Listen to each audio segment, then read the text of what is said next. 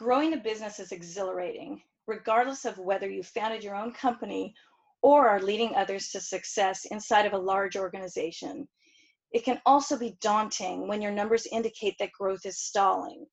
What's the formula that smart leaders use to make the leap to scaling up versus stagnating?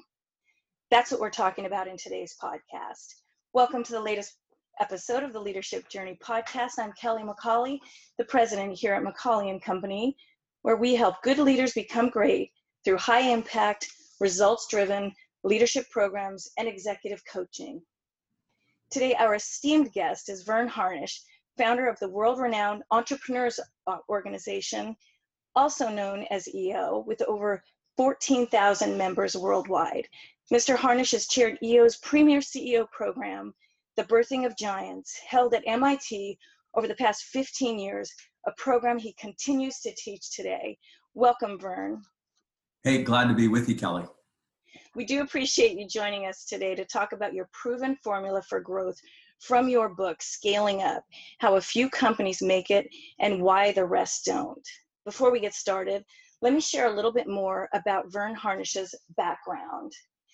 Verne Harnish, as I mentioned, is the founder of the world renowned Entrepreneurs Organization, and he's the founder and CEO of Scaling Up, a global executive education and coaching company with over 200 partners on six continents.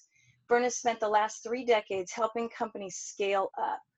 The growth guy, syndicated columnist, he chairs the recent venture columnist for Fortune magazine biannual Scale Up Summits in collaboration with Bloomberg Live.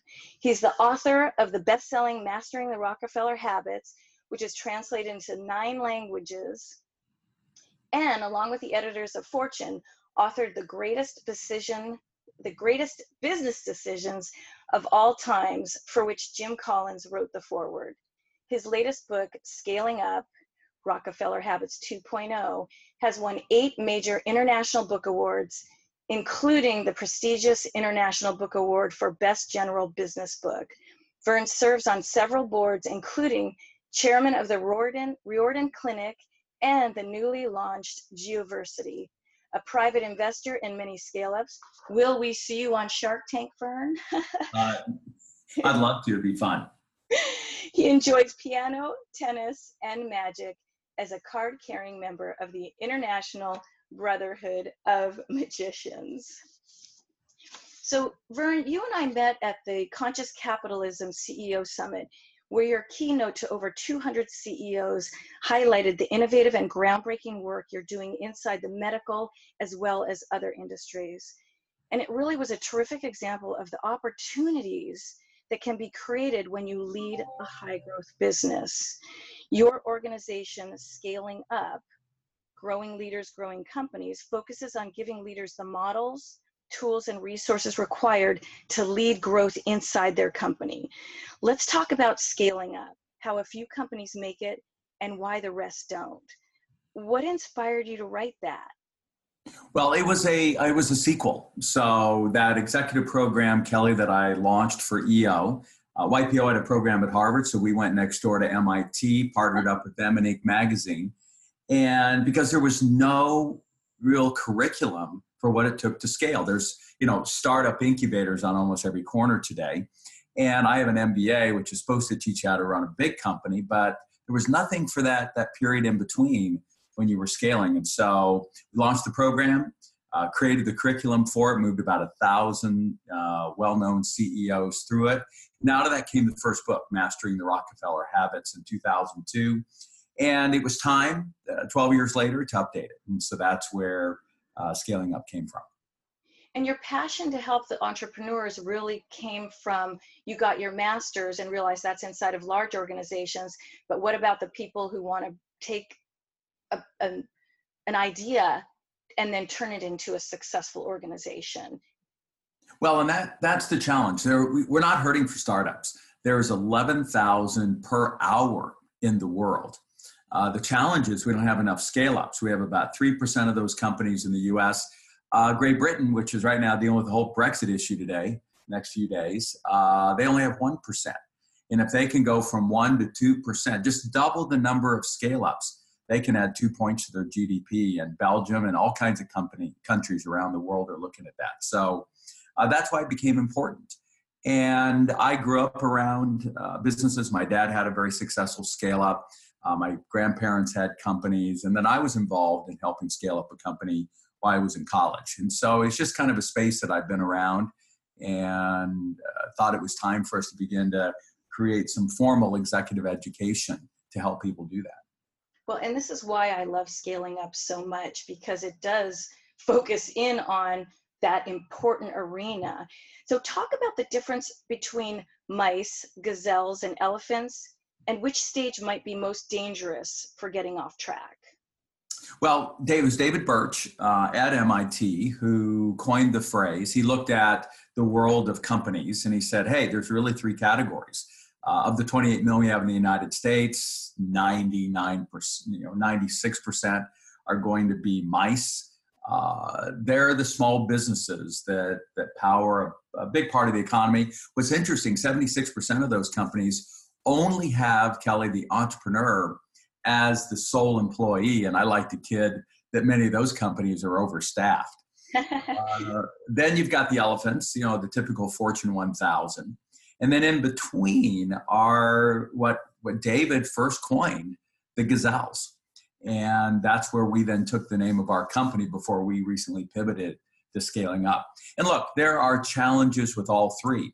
You know, one of my very first students in that MIT program is the infamous Brad Feld, you know, the very successful venture capitalist today who co founded Techstars.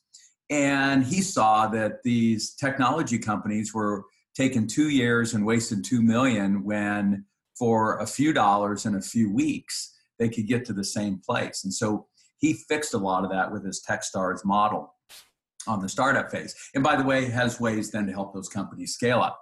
The same with the large companies is we see the Fortune 500 are falling off the list at faster rates than they ever have.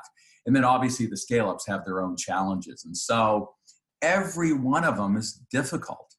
And we've just chosen to focus on kind of those mid market companies, 5 million to 500 million. Yeah, that which is, uh, you know, that's the space that my company lives in as well. And now your book identifies strategies for four critical areas that need vigilant attention if you want to lead a high growth organization. So you have people, strategy, execution, and cash. And as you think about your consultants, your organization, your, your team at Scale Up, what are the biggest growth killers that they're finding and consistently running into when working with leaders?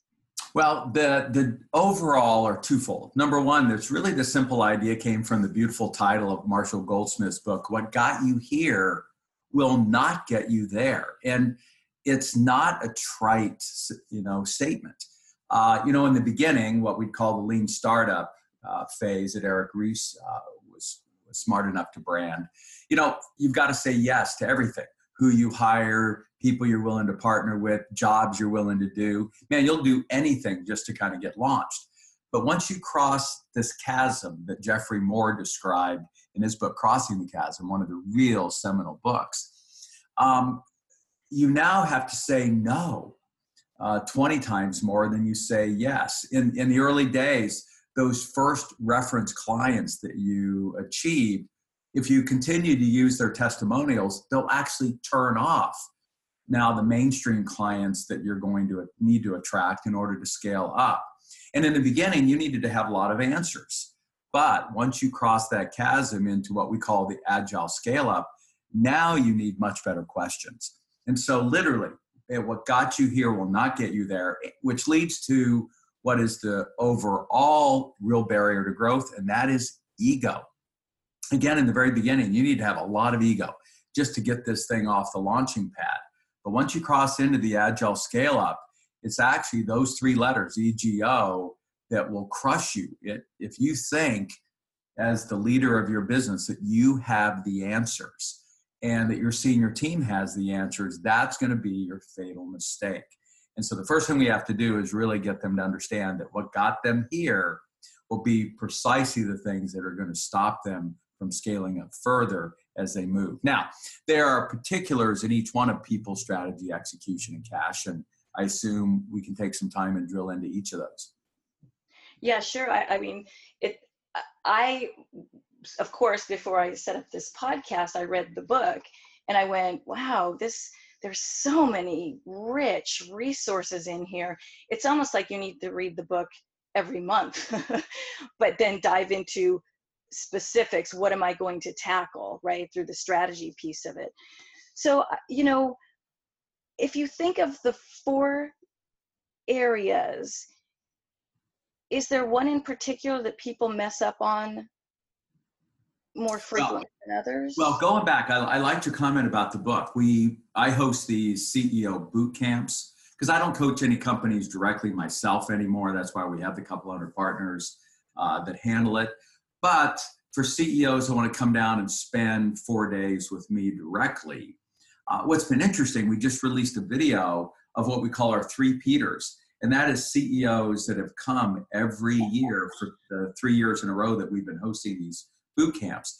And their results have been phenomenal. And, and it's because the content is so deep and you can't cross the same river twice. They're at different points just right. a year later and the ideas speak to them differently. So it's not actually a joke. We have a lot of uh, the leaders that have a tendency to read the book at least once a year, if not once a quarter. But if, if you were to look at all four, we, we really aligned with Jim Collins. Um, that it's first a who question. You know, if you get the right people uh, to surround the business, you've got the right executive team, you have the right partners, you have the right financiers, you have really some of the right customers, you know, the thing is a lot easier. And if you don't, your life's going to be miserable. And so, you know, the first real stumbling block, because in the beginning you kind of said yes to whoever was willing to work at the company sure. and help them out, you know, for whatever it is that you could pay them. And once you cross into scaling, making the tough decisions, bringing in better talent, choosing the talent that you're going to promote, and moving the other talent aside it's so hard uh, because you're dealing with people and people are not logical they're psychological. And that's really the challenge with the whole business. Uh, pricing I, one of the areas that we really have been pushing hard on is in the area of pricing and where most entrepreneurs will will pore over the cost side of their business they just kind of lick their fingers and put it to the wind and guess on pricing. And the reason pricing is so difficult is again, it's because people are not logical, they're psychological. There's there's nothing logical about setting price. Yet that's what we try to do. The same internally with compensation. For most companies, their single largest expense is payroll. And because it's again dealing with people, we have a tendency to try to use logic in setting compensation, where need, we need to be more psychological in the approach. And so that's the challenge when you scale versus that lone entrepreneur that's running, you know, their small business. You have to deal with humans. And that's when it gets dicey. Yes, absolutely. You know, one thing that you mentioned when we were offline, you were, and it's in the book, is that 20 year kind of trajectory regarding scaling up. Could you talk a little bit about that? Yeah, we I highlight that you know it took Apple really 25 years before they hit their 10x. Uh, the same with Starbucks. There's something kind of magical about just staying in the market, and we see it all the time between that 20 and 25 year mark. Uh, that's when companies, if they've survived that long, have learned enough and have figured out what they're good at and what they're not good at. And if they can then get hyper focused, they really have a, ch- a chance uh, to scale up rapidly. Now, what's interesting is the unicorns, these companies that go to a billion in about half the time, there are a couple of lessons that we've extracted from them that are, us mere mortals can also apply to our companies in order to you know speed up the scaling. I love that. Well, Verne, as I mentioned, I could do many, many podcasts with you. Thank you for sharing your straightforward wisdom from 30 plus years of helping leaders turn their companies into high growth organizations. Really appreciate you being on our podcast. Kelly, you're welcome. And so, if you have not purchased the book Scaling Up How a Few Companies Make It and Why the Rest Don't, go to Amazon and buy it now. Also, check out this resources rich website, scalingup.com, where you'll find free worksheets and tools to help you get started. And if you're not a do it yourselfer, you can find coaches and programs you can attend so that you can get on the fast track for growth.